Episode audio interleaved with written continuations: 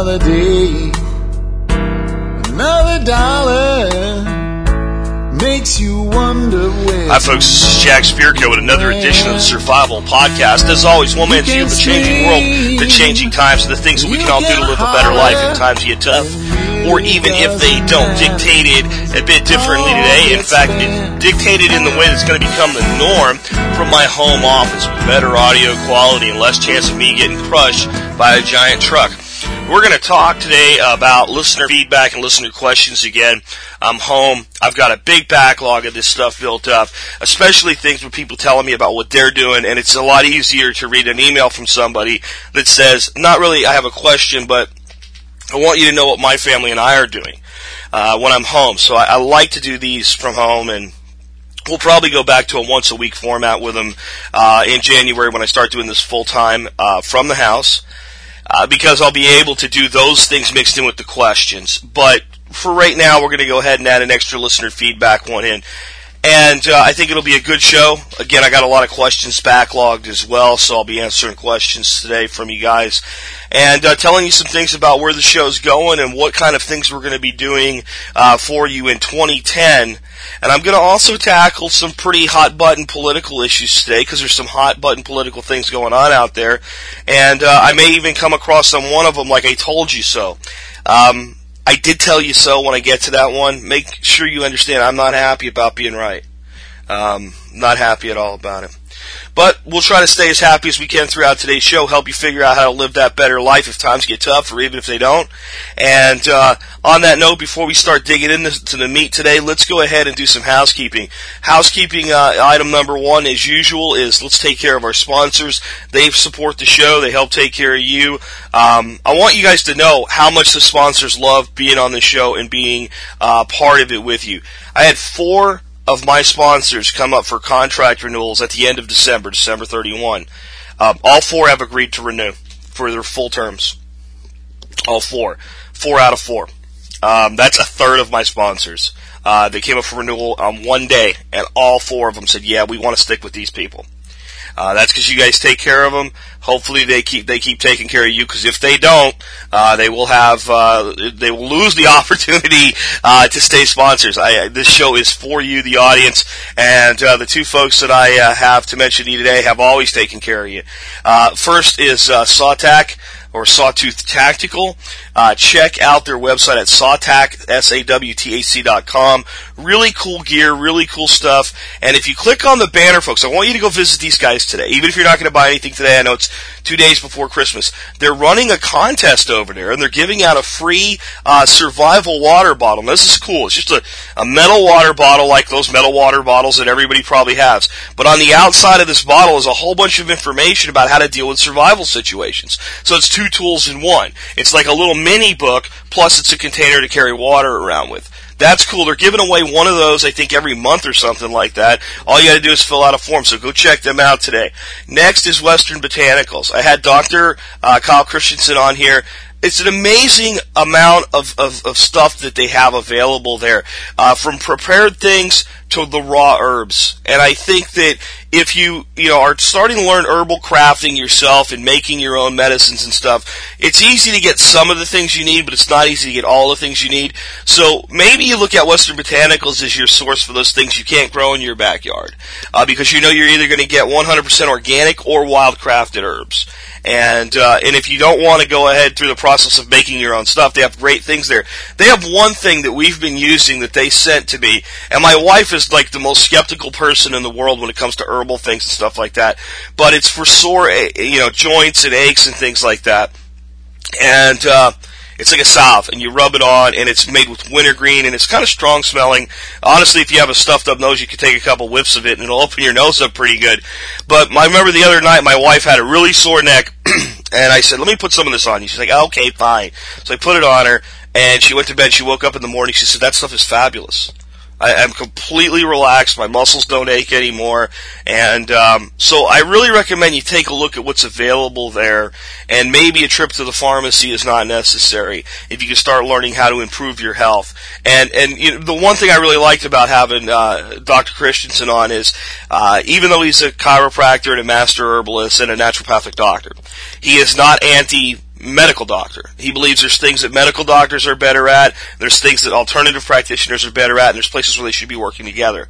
Uh, that tells you you've got a legitimate guy there. So I went along with the sponsors today, but I consider it a Christmas present to them because they're taking such good care of us here at TSP. And uh, both of these folks I've done direct business with. I can tell you they're worth working with. All right, moving on from there. Forum. I'm going to go a little tiny bit long on that today just because I have something to tell you. The forum has just been completely redesigned by Sister Wolf. It looks much cooler. It looks like it belongs part of the survival podcast family now. It's not some stock theme out of uh, uh, Simple Machines forum that I just threw on there to get the forum up and running when there was two people on it. Uh, it now looks like it's part of the family, which it should have been a long time ago. And uh, I guess Sis got tired of me uh, piddling around, waiting till I was going to go out and find kind of an uh, Simple Machines uh, forum guru to do it for me.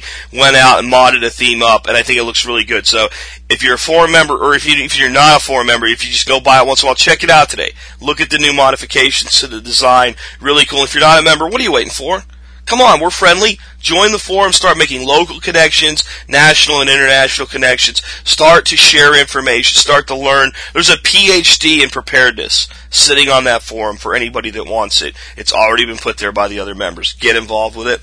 Um, swing by the gear shop, last minute Christmas shopping, I guess. I don't think it'll get shipped in time, uh, but check the gear shop out. Get on our YouTube channel. I'm telling you, I got a bunch of video coming next week. I'm going to have a lot of downtime between kind of winding things down at the office and going full time with TSP on January 1. I'm going to put a lot of video out in the next week or two. Get on the YouTube channel. Consider joining the MSB. Give it to yourself as a Christmas present. $5 a week or $50 a year, or $5 a month, I'm sorry. $5 a month or $50 a year. Support the show. 20 cents an episode. And, uh, there'll be more than five episodes a week starting in January. Uh, maybe not 10, but more than five because there'll be some extra special things uh, sprinkled throughout the uh, the month. So with that, I'm going to go ahead and get into the show. I know it went a little bit long, but uh, got a lot to tell you guys. And this is a great time of the year, and it's time to kick back and relax a little bit.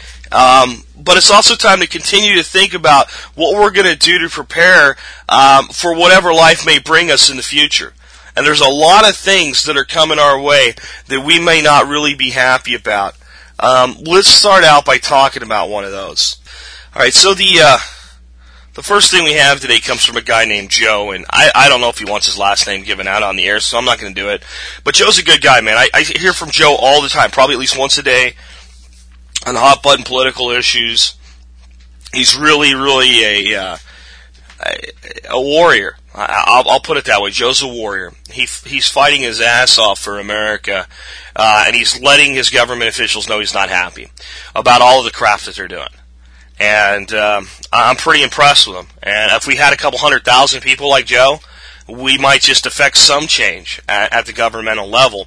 So I'm going to tell you one of the things that he sent me today, and uh, this is. Uh, I, I, I don't really know how to how to say this other than he's right. Um, dear editor, uh, news of Congressman uh, Dr. Parker uh, Griffith switching over to the Republican Party renews my faith that Obama health care at gunpoint is not palatable to everyone. How can Obama get away with lying to us uh, when he said that he was unlike Hillary Clinton and was against mandatory health insurance. Even the League of Women Voters have tipped their hand publicly supporting Obama's lie. I thought the League of Women Voters was nonpartisan. God granted our constitutional right. God granted us our constitutional rights, not a king or even Congress. It is Congress's duty not to infringe upon those God-given rights. And apparently, Congressman Griffin had enough of Nancy Pelosi's mockery of her solemn oath to uphold the U.S. Constitution.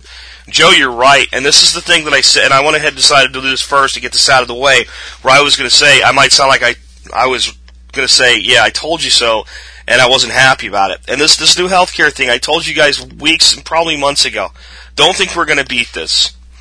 Don't think they're going to beat this. They'll, they'll, they'll create some kind of Frankenstein out of what they have, and the Senate will pass it. They'll go to 60 votes. They'll get their cloture, and then they just need a, you know, a simple majority to pass. And now they're going to throw this thing back over at the House. Um, you bring something up good, Joe, and this is the one hope that I think America has if this thing reaches some kind of compromise in the House and, and becomes law under the signature of King Barack. It very well may not be constitutional. I, I think that anybody with an eighth grade education that would have read the Constitution would actually say this this is not constitutional. For the state to mandate you to buy health insurance against your will, even if you don't want it, to require you to participate in an insurance program for your body is unconstitutional. We talk about freedom of choice and I'll, I'll, talk about the, the free choice aspect of this thing here in a second. And we, we bring up an issue like abortion and say women have a right to choose as one side of the argument. Well, I, I would wonder if those same people would understand that you should also have a right to choose not just to do something like that that a lot of people disagree with, but to simply abstain from something. No matter what that might be. To abstain. Uh, including Maybe I don't even just not want health insurance. Maybe I don't even want traditional health care. Maybe I want to go spend my money with a, a, per, a, a uh, practitioner of traditional Chinese medicine or Ayurvedic medicine that doesn't get covered by these insurance programs and, and, and, chiropractors. Maybe that's how, and I'm not saying that's me. I'm just saying maybe there are people out there that feel that way. Shouldn't they have that option? Shouldn't they have that right? Isn't that not a God-given right that's supposed to be protected by our Constitution? So I think an eighth grader that read the Constitution would see this as unconstitutional. The question is, will the group of people that we now call Supreme Court justices decide that it's unconstitutional? And I think there's a very good chance that the majority of them will. There's uh, a strong case here to be made for that. Let me tell you what I think is going to happen. There's my prediction in 2010 for what's going to happen with this thing. Here's how bad this bill is. And I bet you, even though I'm into a political thing now, some of you go, I don't like politics we'll get to some other stuff. Relax, right? And you're not going to hear this from any of the talk show hosts on mainstream radio. Not one of them. Not one of the right wing ones, not one of the left wing ones. I'm going to tell you how this thing's going to go down because I'm not part of the game. I'm outside of it. This thing's going to go over the House, and there's two huge uh, sticking points that are going to hit the craw of the American people. One is abortion. There is a provision in the Senate bill that allows for the creation of something called a fund for reproductive services. Now, this is not exclusive to abortion, but it would include abortion. And what this does is it requires every single person in America who's purchasing insurance, which is everybody because you're required to, to contribute a portion of that insurance to this reproductive services fund. Alright? Now, a portion of that is then available to provide services such as abortion. This is a huge problem for the bill with the American people, and the more people that become aware of it, the bigger the problem is going to be. There's a big divide in America over the issue of abortion. I don't want to make that divide any worse. I'm not going to talk about anything about who's right and who's wrong in that issue. I was going to say there's a huge divide. There's a large portion of Americans totally opposed to it. They want it outlawed. They want it illegal. They certainly want anything, you know, later than a certain number of weeks to be illegal. Then there's a group of people that want it to be completely legal, loved, sanctioned, condoned, and, and go on and on and on. That group is the minority. The majority is made up of the first group I described and a second group. There's a second group of people that are not really sure where they stand on the issue. It's a gray area for them. They may have a religious conviction against it, but they also understand that their religion doesn't necessarily apply to other people. There's people that are non-religious that look at it as, boy, you really shouldn't do that, but I'm not going to stop you from doing it. And there's a whole gray area in there. Where that gray area sides with the area that wants it completely illegal is when we start talking about putting taxpayer dollars into it. That majority becomes a super majority when we talk about the government funding it. Okay? So this is a huge issue, and it's never going to get through the House. There's too many um, pro-life Democrats in the House for this thing to get through, and there's too many what you call, you know, the blue dog Democrats that are from very conservative Democratic districts that that even if they would be okay with it, they can't vote that way. It will kill them, and they know it. So that is a non-starter in the House. The additional thing that's in the Senate bill is a uh, provision of taxes and new taxes. These taxes are, are there's 16 to 16 or 17 new taxes, and um, those 16 or 17 new taxes, only one of them could even be, you know, argued to apply only to the wealthy. The other 15 or 16 apply to you and me and everybody else out there in middle America. All the people that were promised no new taxes, no higher taxes, uh, to the tune of thousands and thousands of dollars, possibly tens of thousands of dollars a year. Plus, our insurance costs are going to go up. We pay more taxes, more for insurance, and then our money gets used to fund abortions. Okay. On top of that, this bill has massive cuts in it for Medicare, Medicare uh, including things like hospice care, which is end of life care instead of end of life planning. I guess they, they don't want to care for people at the end of their life, but uh, they'll help them plan it. Um, and a lot of other things. Now, I don't know what if those last pieces are going to get involved in this, but here's what's going to happen. This is going to go back to the House, and we're going to have a coalition of a few Republicans uh, that are pretty much rhinos that should be just standing against this thing altogether, and these blue dog Democrats that are going to hold out, and they're going to get this thing altered, and they're going to send it back with the provision for the reproductive services stripped out of it, and they're going to dink around with these new taxes, and they're going to change them a bit, maybe remove one or two. It's still going to be a massively new tax bill, but they're going to be able to say that they curved this out. And then they're going to throw that to the president as a compromise bill. And then all of the people that are on the, you know, in the areas where they're afraid they're going to lose their jobs, uh, that didn't really want to support this, but they did want to support it, are going to come to you and they're going to tell you they did the best they could. They were outnumbered, they were outgunned, they stood their ground as much as they could, but at least, hey, they got this abortion thing out for you. That is there simply to be removed. That is all that it is. This whole thing is a big pile of crap you're being completely lied to. You're being completely misdirected about this from both sides of the aisle. And when this thing goes through, the Republicans are going to stand up and say, we fought the good fight, get us in there in 2010, and we'll do everything we can to strip it down. And they're not going to be able to strip it down because they're not going to have a Republican president to help them strip it down. And even if they did, there's no guarantee that he would strip it down. They may not even fight that fight. They'll say, we were going to do that, but we had to find something new. So there's your future forecast for early 2010 with this healthcare debate. I wish the heck, I wish the heck I could be more optimistic for you. And I know the first part of that you might have been thinking, boy, this sounds like, you know, what I heard on Glenn Beck or whoever. The second part is you're not going to hear it from anybody. You're not going to hear it from anybody on mainstream radio. Because if they do that, they admit that we don't have the side of right and the side of wrong. You can't be a shill when you say both sides are corrupt.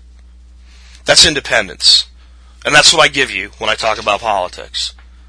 Let's talk about something a little bit more interesting. Sorry I went along with that, but this is one of the biggest things to hit America. And it's one of the biggest threats to the survival of a family, the survival of our economy, the survival of our job base, the survival of our business system in America. This is one of the biggest blows to the free enterprise system that we've ever had. This is the government taking over the last thing that they need to have complete control. They already control food. They already control energy to a large degree. Now they're going to control healthcare. You say, but the public option's gone, Jack. Once they mandate health insurance, and once they force everybody into the system, they can do the same thing they do with utilities. They come in with pricing controls. They come in with this. They want to raise the price. They have to go to the government and ask them to. Right? That's how your electric bill works. They want to raise the bill, they have to go to the state. Why? Everybody needs electricity. Everybody has a right to electricity. See, the whole point of this bill is they're making healthcare a right.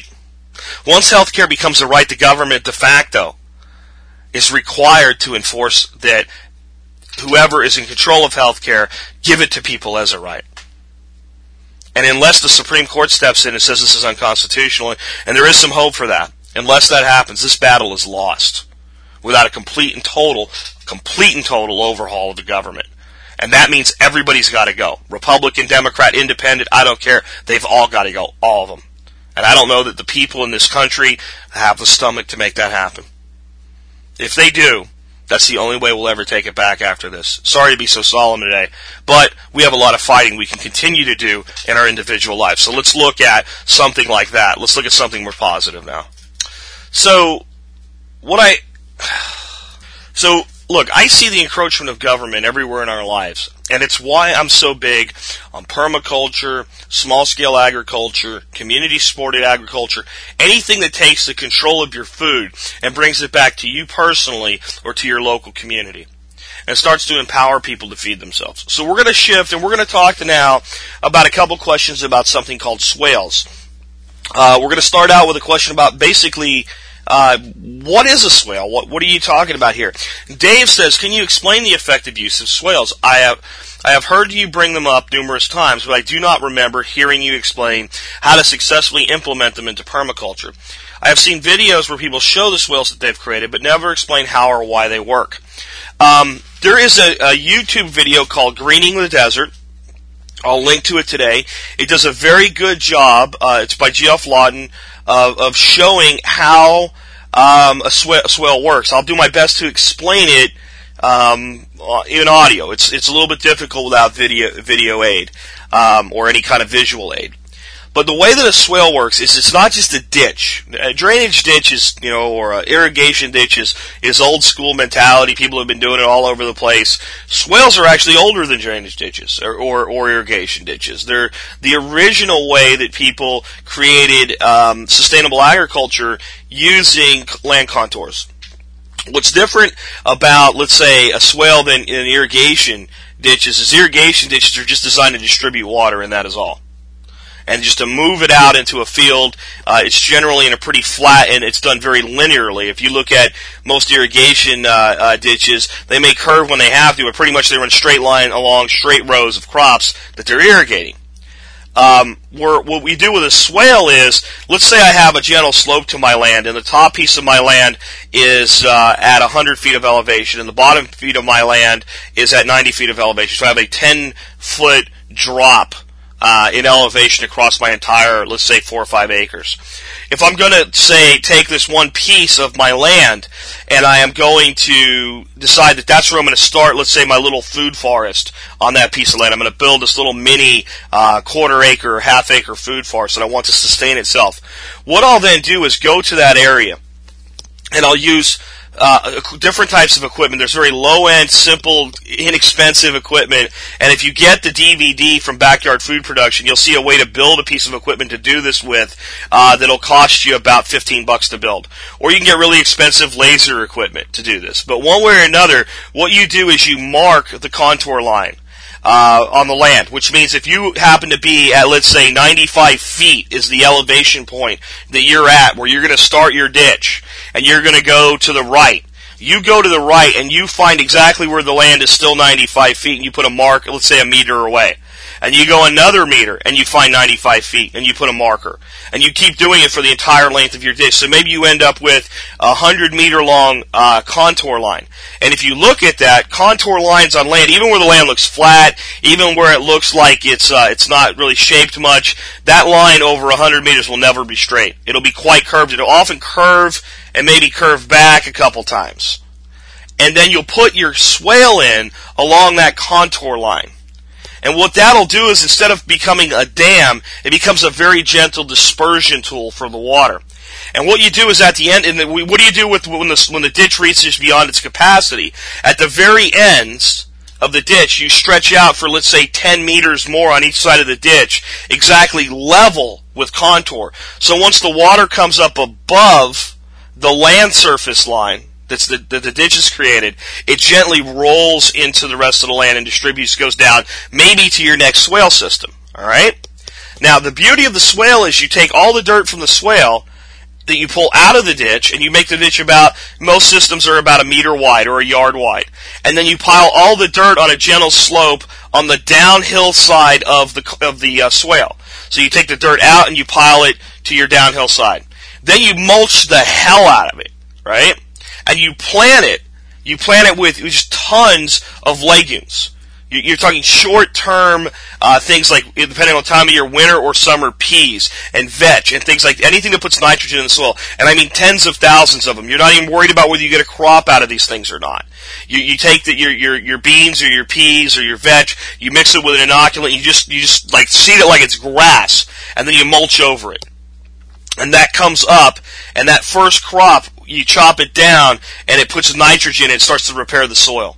It starts to bring it back to what it was before we screwed it up by clearing it off in the first place.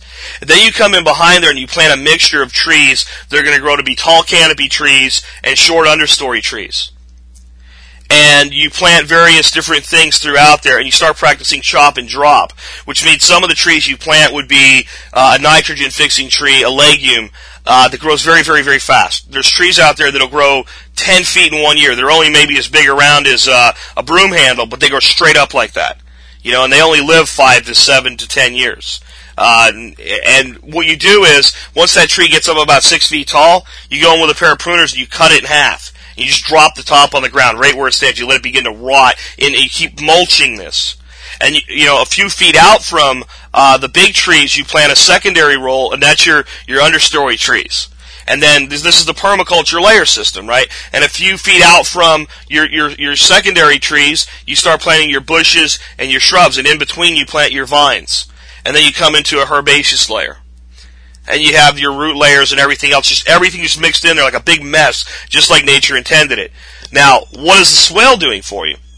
The swale fills up with water, and it holds the water. And very slowly the water seeps into that big bank of dirt and mulch that you've made on the other side and waters those plants. And once that gets saturated, the water begins to travel downhill. Eventually, you'll, you'll retain so much water, even in a very minimalist area with a very minimal amount of rainfall, that the water will actually go all the way down to a layer underground, a, a bedrock layer, where the water can't go any deeper. And it will actually begin somewhere downhill to seep out of the ground. And once you've done that, you've saturated the ground, you can grow anything you want. That's what a swale is. And it's really amazing. And what you do is you put your first swale up on a relatively high elevation on your property, and then you come down below it and you put in another swale system. You come down below and you put another swale system. And eventually you create an entire forest that's self-propagating through the use of swales and irrigation and all of the, the organic material that falls off of the trees that helps retain the moisture. And there's food forests that have been put in like this 5,000 years ago uh, in Morocco. I saw a video with uh, with Bill, or was either Geoff Lawton or Bill Mollison, where he went to Morocco to a 5,000 year old food forest that's still producing. So that's what's magical about a swale. That's how you can use something like a ditch to take some of the freedom back that these people are taking away from us in our government. Because if you can feed yourself, you have one piece, you know, of the things that really make up your freedom. If you have the ability to defend yourself, to feed yourself, to shelter yourself, and to and to take care of yourself from a health standpoint, you have as much freedom as you'll ever need. Well, you know, they encroach on our freedom to to to uh, to house and shelter ourselves with property taxes. They're encroaching on our ability to take care of our own health in whichever way that we choose. It's really going to be hard for them, as long as you resist, to take control of your ability to feed yourself. So I suggest you do that. That's why I bring these topics up. And, and that question came again from Dave. Um, now, here's another question from somebody named Janet that, that, ties right into the swale question. Came in like, I don't know, maybe 15 minutes after uh, Dave's question came in. Janet says, uh, Love the show today, but it brought to mind a question. How about using a small bobcat to create some contours on land that is flat as a pancake and try to capture rainfall to help things grow? We have five acres of land in southeastern uh, New Mexico that's almost completely flat. We just drilled a well. We were worried about water rights legislation in New Mexico and wanted to get it done so they couldn't tell us we couldn't do it. We don't plan to actually live there for about two years, but we would love it if we could plant some things uh, and get a start before we start building a homestead there. Even though we would like to investigate the possibility of putting some solar power on the well and uh, power the pump, we are worried about putting the pump into the well because of the possibility of theft. Okay, site is pretty isolated. Uh, we just had them drill the well and cap it for now. However, it would be great if we could get some things started growing there in the meantime. Uh, I'm not going to, it's too much information there. Swales would be great if we could figure out how to do it, and it helped enough to make a difference. Most newly planted things would have a difficult time making it without water, since it's such a low rainfall area. Um, even with swales, where you're at, I know the area, and at parts of the times of the year, you're going to need that well for irrigation. You're just not going to be able to do it with rainfall alone with a lot of different plant species that you're going to want to grow that are going to be well suited for the environment otherwise. Now, here's the thing about your flat land. First of all, it's probably not as flat as you think it is. Uh, but secondly, you can definitely use a bobcat to do quite a few uh, good things there.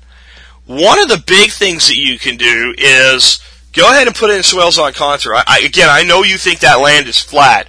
There's slope to every piece of land out there, and you only need a foot. Again, watch Greening the Desert from today's uh, today's show notes, and you'll see how little they had to work with. But the other thing that you can do with relatively flat land is instead of doing a typical swale system, you can actually, if you did determine it was totally flat, kind of make a snaking swale system. Where the water that lands there when it does rain has to go somewhere. Right? And the more places you create to catch that water, the less of it can run off because it's running somewhere or else it would be going into the ground. There's also some very low tech things you can do. I'll see if I can find this video for you. I don't know if I can, but explaining it is probably sufficient for you to understand. Um, it, might have been the arid environments permaculture video from Bill Mollison. I'll link to that today too. Um, but this guy had this machine, and basically it looked like a big steamroller, but the roller had these like little cleats on it, and all he did was just drive this cleated piece of equipment through the desert. That was it. That was the whole thing he did. So he'd pick out like a one acre square piece of desert and he'd drive this thing and make all these little pock marks in the ground. And it was just like somebody came through with a, you know, the, the shoes that uh, you wear to play baseball with the cleats, like a giant, you know, with a shoe as big as your living room, walked through there and made these little cleat marks everywhere. That's what it would look like when he was done. And you go, what, what does that do? Well, what it did is when wind would blow debris through, little pieces of sagebrush and seed and everything like that, they would all collect in these little pockets. And that would rain. Right? And when it would finally rain in the desert, that piece of land that he put all these little pockmarks in, the water wouldn't run off. It would all go in these little holes. At least some portion of it would. And it would go down it would get collected it would saturate this piece of ground unlike any other piece of ground around it. Now the little seeds and organic matter that went in those pockmarks had water to work with and they were protected by this little bitty cone. And you would look and you'd see these patches of green throughout the desert. Everything is dead, and there's a one acre patch of green, look like an oasis, growing and beginning to repair and create soil in the middle of this sand desert. All he did was make pock marks in the ground. So you can create some contour if you want to, and that's probably not a bad idea, and you can do a lot with it. You can also create, let's say, a greater surface area of ditch by taking more winding ditches, even if the land is totally flat, pumping your irrigation into those ditches when it's not raining, doing tremendous amounts of mulch. Uh, you're going to always be limited to what you can do in a place like that unless you get really intensive with it and really scientific with it. Beyond my knowledge, honestly, I don't have a lot of, especially desert uh, knowledge.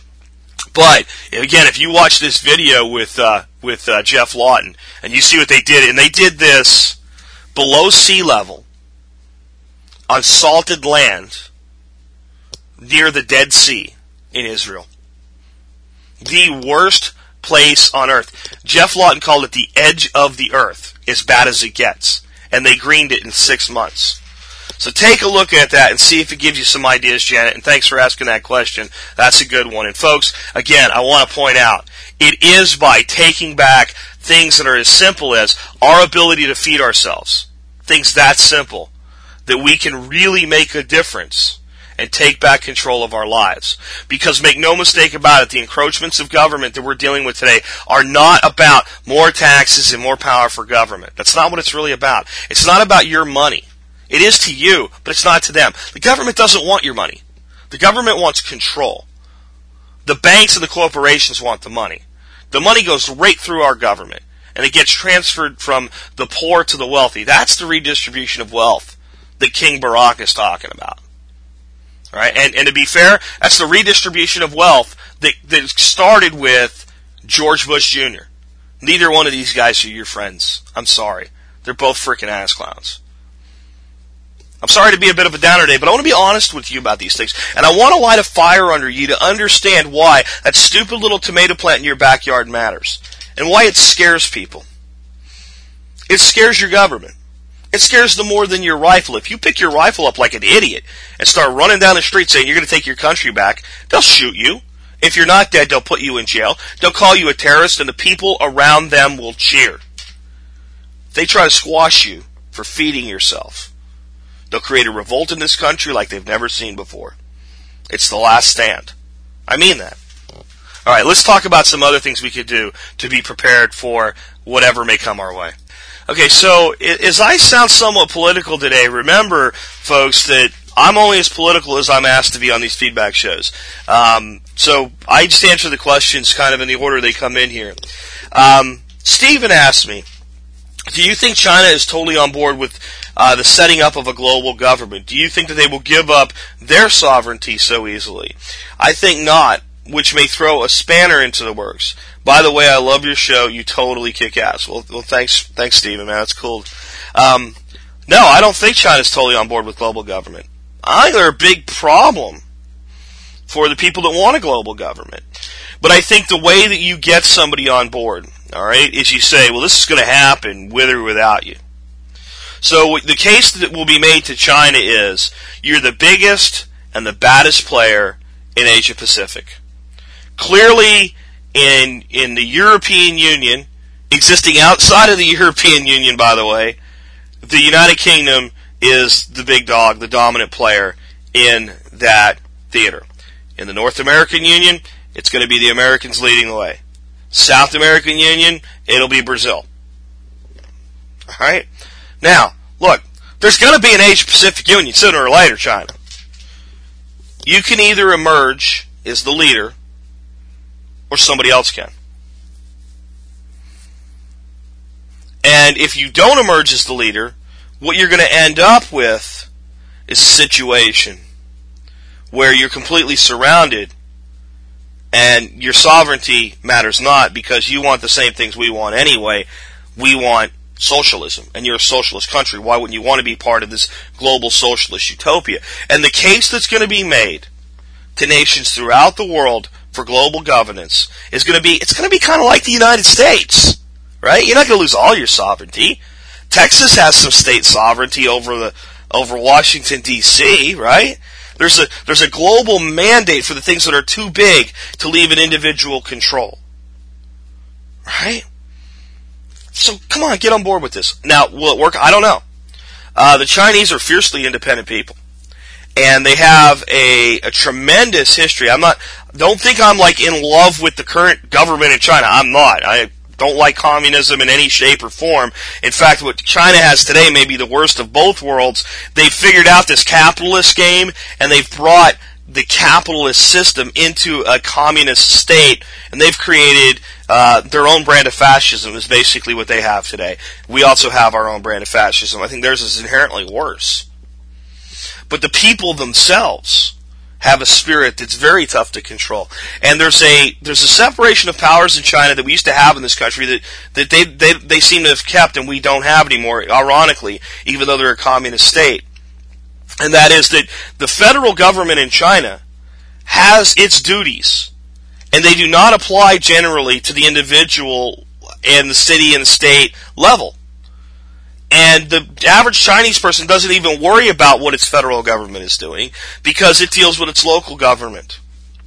And there's places where there's a you know superseding and, and stuff like that, but they seem to have that worked out better than we do, which is really ironic to me. And those people, especially the people, remember there's 1.6 billion of them. If half of them don't want to go along with it, that's 600, 700 million people, 800 million people. 800 million people is a lot of people to try to convince to do something they don't want to do. So I think they may be a big holdout. How it's going to play out, I don't know. I I can look at things that are short-term plays, like the healthcare scam that we're going to see come ahead at the beginning of the show, and I can tell you what's going to happen. This, I don't know. I don't even know if they're ever going to successfully create a global government. All I can tell you is that they're, tr- you know, they're trying to do it. They want to do it. It's not hidden. It's not, you know, some kind of, you know, 12 man Illuminati trying to run the entire world buried under the ground that no one knows about. It's completely open. It's wide open. Climate change is a huge part of it. The bringing, you know, the, the people that want to enact these strict climate change laws that really won't affect the climate whatsoever have said we will use global governance to do it.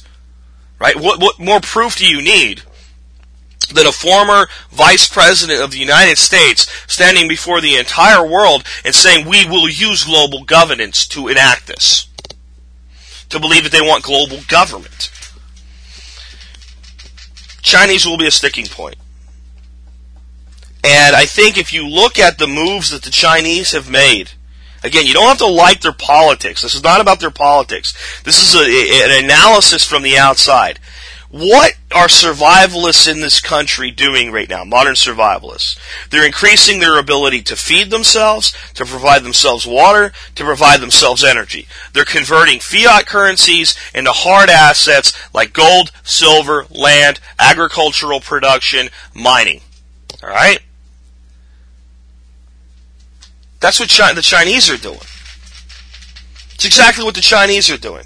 They're taking their, their, their fiat currency that they're creating out of borrowing our fiat currency and they're going and buying gold. They're buying gold mines. They're building roads.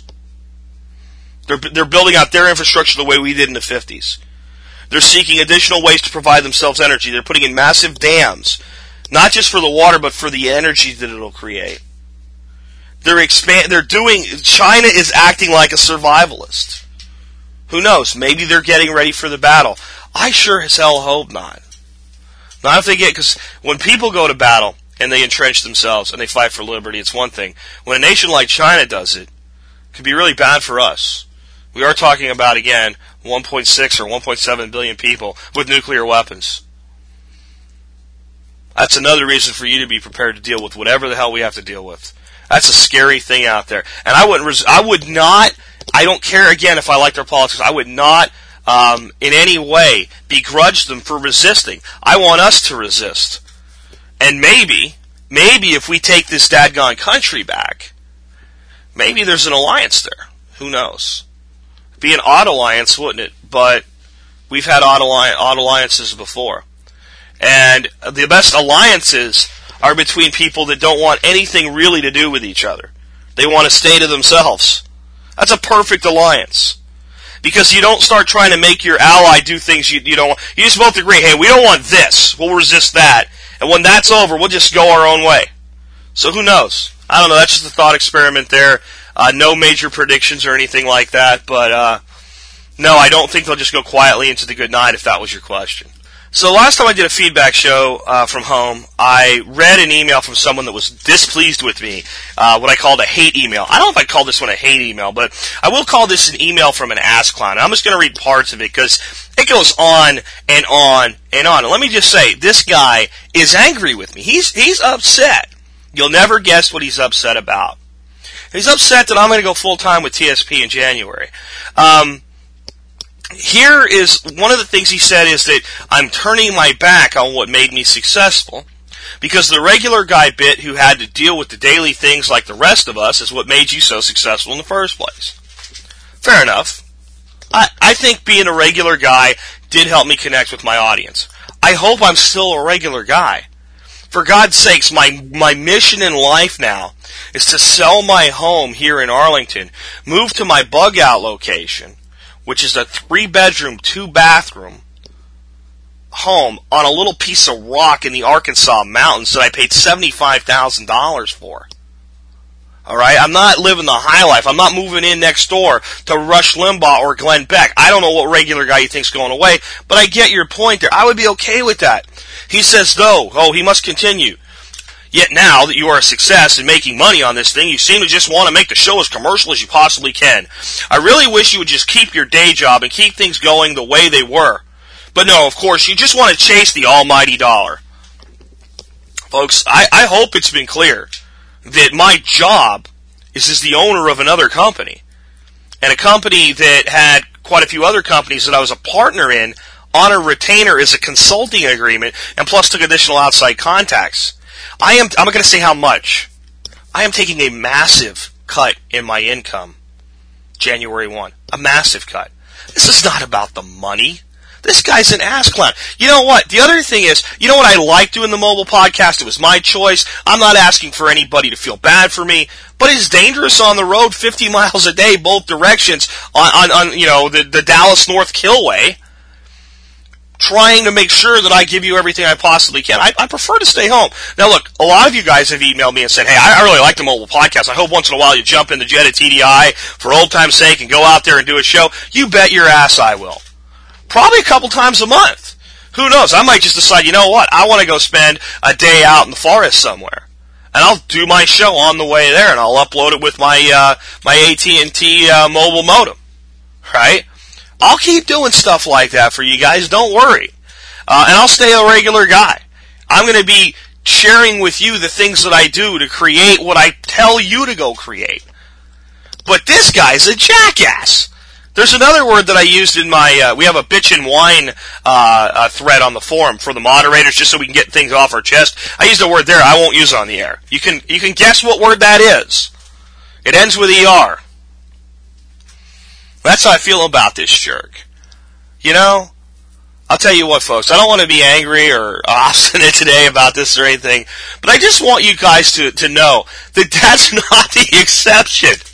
Guys, I get stuff like this every dadgone day. And what I'm realizing is I'm starting to make a difference. I'm starting to make a real difference. And the more of this stuff that comes, the more anger, the more hatred, the more venom. I can imagine what a national talk show host gets for hate mail on a daily basis. And I'm learning, I'm learning, i have got a lot of pride, and I'm a fighter, and I'm a warrior, and when you throw something at me, my natural male instinct is to bow up and fight back. I'm learning to let this stuff just ride because these are sad, pathetic people that don't like the fact that I'm effective because none of them had a bad thing to say a year and a half ago when 15 people were listening to me because they didn't care then. It didn't matter then. Now that this show, and more than me, now that this community is making an impact, now the fire comes. They used to say in World War II, the bomber pilot said, How do you know when you're supposed to drop your bombs? When they start shooting at you, when you start taking flak, you're over the target. Well, we, my friends, are over the target. We're changing a paradigm of what a survivalist is. A survivalist is not a racist. She can't survive as an isolationist. And there's people in the old dogma community of survivalists that don't like that. I hear from them all the time. We are not people that will go quietly into the good night like we were just talking about China. We'll rise up and we will fight. And the powers that be don't like that. We're not people that are so twisted in our ideology that we'll go out and start turning cars over, acting radically. So we can't easily be put down because we use common sense but yet we'll stand and we'll fight the oppression that's being leveled on us. And we'll be ready, if that oppression comes, to live through it and continue to fight. And that's why the government doesn't like you and doesn't like the things that we do. That's why they have ready.gov, but they don't really mean it. Because they want complacency or they want radical anarchy. They'll take radical anarchy because they can come in and smack you down. And the people will cheer when they do it. But what we're doing is different. It's different. That's where the hate emails come from. That's where the government doesn't like it. Because we're not out there to be stupid. And to do dumb things. And to make dumb threats. We make threats. Our threats are things like, I have my own individual God-given human rights, and I will not, not, not in any way let you take them away from me. I'll live by the law, but only by the law, not by the things that you suggest that I do. And what I do in my own world is my own business, and I want you out of it. And I'll feed myself and I'll clothe myself, and I don't want your handouts. Go away. That scares the hell out of them. That scares the hell out of a lot of big government liberals. And for some reason, it seems to scare some people on the complete other side. I guess because it's common sense. I guess because it brings people together. I guess because it does create a unity, and the real unity. Governments have talked about unity for eons. Government unity is a fallacy. Unity at gunpoint is not unity. Unity in a prison is not unity. You put a bunch of guys in prison and they get together and they take care of each other, they watch each other's back. They're even good guys. 20 guys that ended up in one prison that found each other. That really don't belong in prison. Those 20 guys, as soon as you take them out of prison, most of them will go their own way and never talk to each other again. That's not unity. Unity is chosen. Unity is the 10,000 people that listen to this show every day and take action in their lives. And people that your best shot at me is to call me fat by email or a comment are pretty small and weak. Indeed. And they can't stand up to me. And folks, they sure as hell can't stand up to the 10,000 people like you that are out there that say, I'll dig a hole in my backyard. I'll kill some dadgum Bermuda grass and I will feed myself. You can take everything else from me, but I will freaking feed myself. And as long as I can feed myself, well, I have enough energy to defend myself. And I might have to pay you your little tribute on this piece of dirt in the form of taxation, but it's my piece of dirt, damn it, and you better stay off of it. And I'll take care of myself. All we need is a set of 10,000, about 10 million. 10 million of us will turn this country around. That's how big this thing will get. And it won't, be, me be very clear, it won't get to 10 million with me. That's too big for one man. There will be other people that will stand up that, that some people will have more affinity with than they will with me. Because they'll do things a bit differently. And that's great. And that's wonderful. And I wish those people well. But the common bond, the common unity among those 10 million will be an independent spirit, an openness, a lack of hatred, common sense, a willingness to defend with force if necessary, but an abject rejection of the use of force on other people to make them do what you want them to do. And an independent living spirit. And send me all the hate mail you want. I like it. It fuels my fire, if you can't tell. So let's see what else we can go into. So how's that for turning around kind of a demotivational day, folks, into something a little bit inspiring? Okay, another Joe, different Joe, asking me a question about savings bonds. Joe's from Illinois. Joe says, Hey, what do you think of savings bonds and their value in the future? I have t- 10 savings bonds with a $100 face value that I can cash in now for $1,600. That's a $1,000 face value, $1,600. Or wait until they fully mature at 2018. Do you think inflation will make them worthless? If not, in the not so distant future? Um, worthless? No. But that's not your real question, Joe. Your real question is, how much will this $1,600 become worth in 2018? Alright? Say it again. That's your real question. What is the difference between $1,600 and its maturity value in 2018?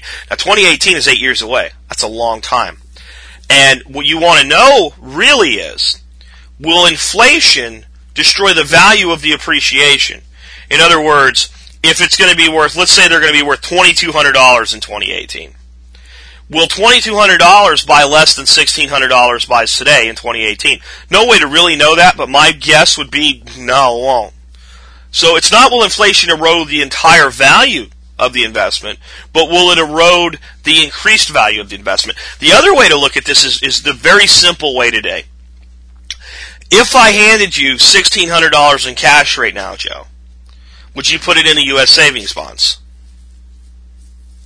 If the answer is no, sell your bonds and do something else with the cash. Because it's the same thing. Let me say that again. If I gave you $1,600 in cash right now, just send it to you in the mail. Here's a gift from Jack Spirko. You're my charity of the year, $1,600 to Joe in Illinois. Would you buy savings bonds with it or would you do something else with it?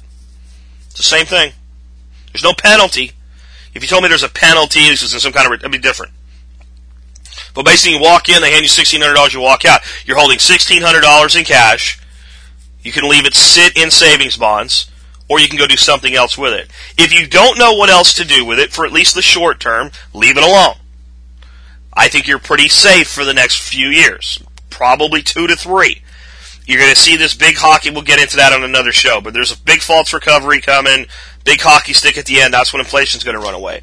So when you find the place for the $1,600 to go, go with it there then. You know, I'm not real hot on, on, on silver or gold right. I think both have been pushed way, way up. I could be wrong about that though. But again, I want you to make your own decisions in life, not just what Jack says you should do. And that's what I want to know. If it was in cash, what would you do with it? And if you wouldn't put it in savings bonds, you're asking yourself the same question. It's the same thing when we paid off our truck and our car. And we had down to a point where I could go write a check and pay the whole thing off, or I could keep making payments for another year. And my wife said, well, I like the money in the bank. And like with, with the truck, we paid it off. It was like $3,000 left on the truck and we just wrote one check and paid it off. And I said, well, if the truck was paid off now, would you go out and borrow $3,000 against the truck and put it in the bank? And, uh, she said, no, that would be stupid. I said, tell me how this is any different. And she thought about it, and then my wife did something my wife almost never does. She said the F word at me. because she realized that there was no good answer to that, and damn it, we were going to take the money out and we were going to pay off the truck. She really didn't want to do it, but she couldn't argue with the logic. That's the logic I'm giving you, Joe. If it's sixteen hundred dollars that you could have in cash or sixteen hundred dollars you can have in bonds, if you wouldn't buy it, don't hold it. I got another question here from a guy named Tom. Tom says that he and his wife have been listening to the show and he's always wanted to own firearms and his wife has always been opposed to it and now she's not opposed to it anymore and he wants to move while the iron is hot. Problem is that he and his wife know very little about firearms because he's never owned one. He's just always wanted to. What do I think that they should do?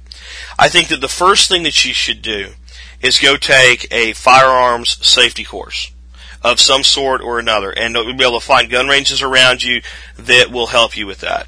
And I, I don't even think you really need to start out with a, uh, a, a firearm shooting course so much as a safety course. How to handle a weapon, how to arm it, how to disarm it, how to clean it, how to maintain it, how to take care of it, and then go take some basic um, training on shooting. Just basic shooting, going to a range, firing, things like that.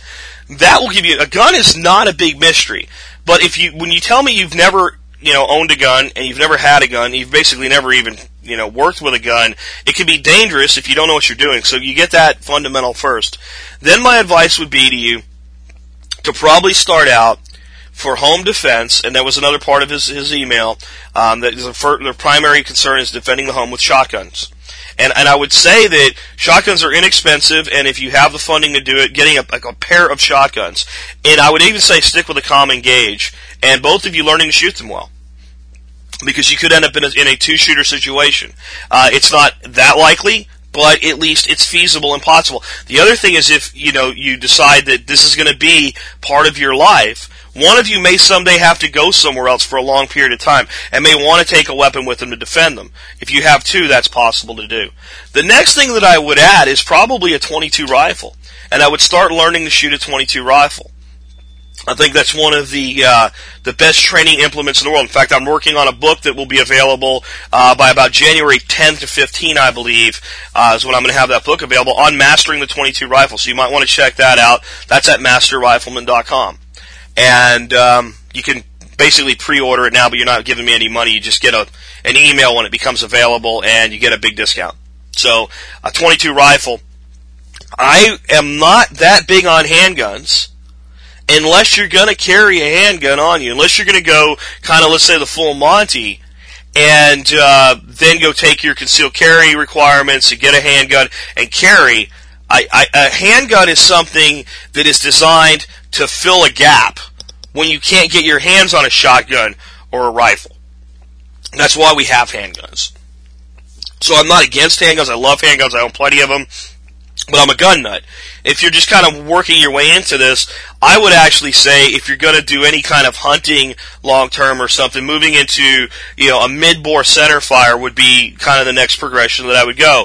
Something somewhere between a 243 and a 3006. If your wife's going to shoot it, stick to the 243, 260 Remington, that realm. It'll be easier to learn as a new shooter, but go with the 22 first because there's no recoil there. You'll f- form all your good habits. When you move into that center fire, you'll be good to go. And with that three gun battery, a shotgun, uh, especially a pair of shotguns, a center fire rifle, and a 22, um, you have a lot of bases covered. Now, long term, I'd say go full out. Go get training. Go to a place like Tactical Response with James Yeager and learn how to defend yourself in a variety of situations. Learn how to handle your gun. Learn how to deal with malfunctions. But I would come into these things slowly with an investment of time and money that's slow and kind of ramps up to your most immediate needs. Because as big as James Yeager is when he says, first course to take with me is fighting pistol, that's because it's what you're most likely to have on you if you end up in a fight, if you are carrying concealed carry. But if you ask James what he does to defend his home, what would be his go-to weapon if he hears a bump in the middle of the night, it's a 12 gauge shotgun. And if you ask him why, he'll say because shotguns end fights. In fact, he put a little bit more. I don't even completely agree with this statement. Here's how he puts it. He says, people shot with a handgun usually say, Al, stop shooting me and run away. When you shoot somebody with a shotgun, they fall down and die. And there's, there's, there, you know, there's more fatalities with handguns than, than maybe warrants that, that extreme of a statement, but there's some real truth and wisdom there. When you shoot somebody with a shotgun, they're pretty much, they're pretty much out. And, and I hate to put it that way. I hate to almost laugh about it, but when somebody wants to do your family harm, then the safety of your family is more important than the person that means to do them harm. That's a simplistic, God-given right to self-defense that most societies comprehend and understand.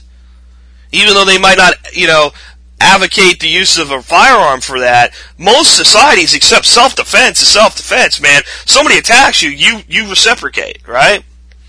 So that's kind of my view there. My other thing is, you are right to strike while the iron's hot. If you've had a woman that's been opposed to guns, I would say take her down to a gun range with a qualified instructor and get her shooting now. Get her shooting something that's low recoil, low muzzle blast, easy to shoot, maybe just a 22, 20 gauge shotgun, take her skeet shooting, go out and get some instruction, and get instruction across the board. A tactical person is going to teach you to shoot a certain way, and a person that shoots sporting clays and goes out in the dove field is going to teach you to shoot a different way. And those two methods, as different as they are, have a lot of overlap, and they'll make you a more complete shooter. I happen to think that people that only know the tactical use of firearms are very one-dimensional, and in a survival situation, they're not, they're more likely to need to feed themselves with a firearm than they are to defend themselves with a firearm. And that's just reality, because you defend yourself when there's a threat, and you have to eat every day. So I find it very one-dimensional when people are, I got my Glock, I got my AR, that's all I need, I'm ready to fight. If I have to shoot, I'll shoot a deer, I'll shoot a deer. It's not ideal, I know, but I can handle it. Can you? Do you know the first thing about deer hunting? Do you know the difference between shooting at an assaulting person that's assaulting you and shooting at something that you need to eat? So I say get as much training as you can as you amass your gun collection. Because another place where James is so right is he says he'll talk to people and he'll be like, hey, I, want some advice, man. What gun should I buy next? And I'll ask them, well, how many guns do you have? Oh, I have like 19 guns and I'm thinking about this or that. And they go, how many firearms training courses have you taken? And a lot of times they'll say none. They'll say, well, take the money you'd buy that. And your 19 guns, you're good. You can handle it. Right? Why don't you go take some, even if it's not with me, I'll say, go take some training. You, whatever you think you know, a good trainer can teach you more.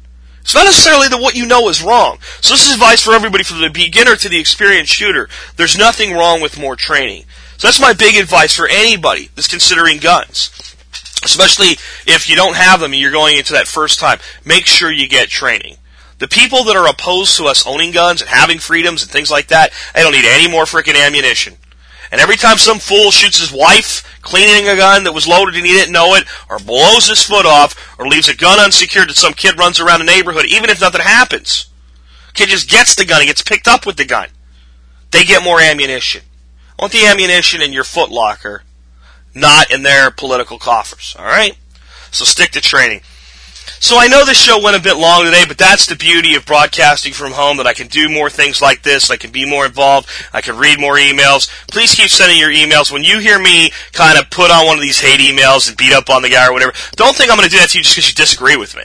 All right, I'm way open to disagreements. I'm just not open to insults and, and behaving like an immature child. Let's all be like adults here, and let's set good examples for those around us. And with that, I'm going to go ahead and close up today.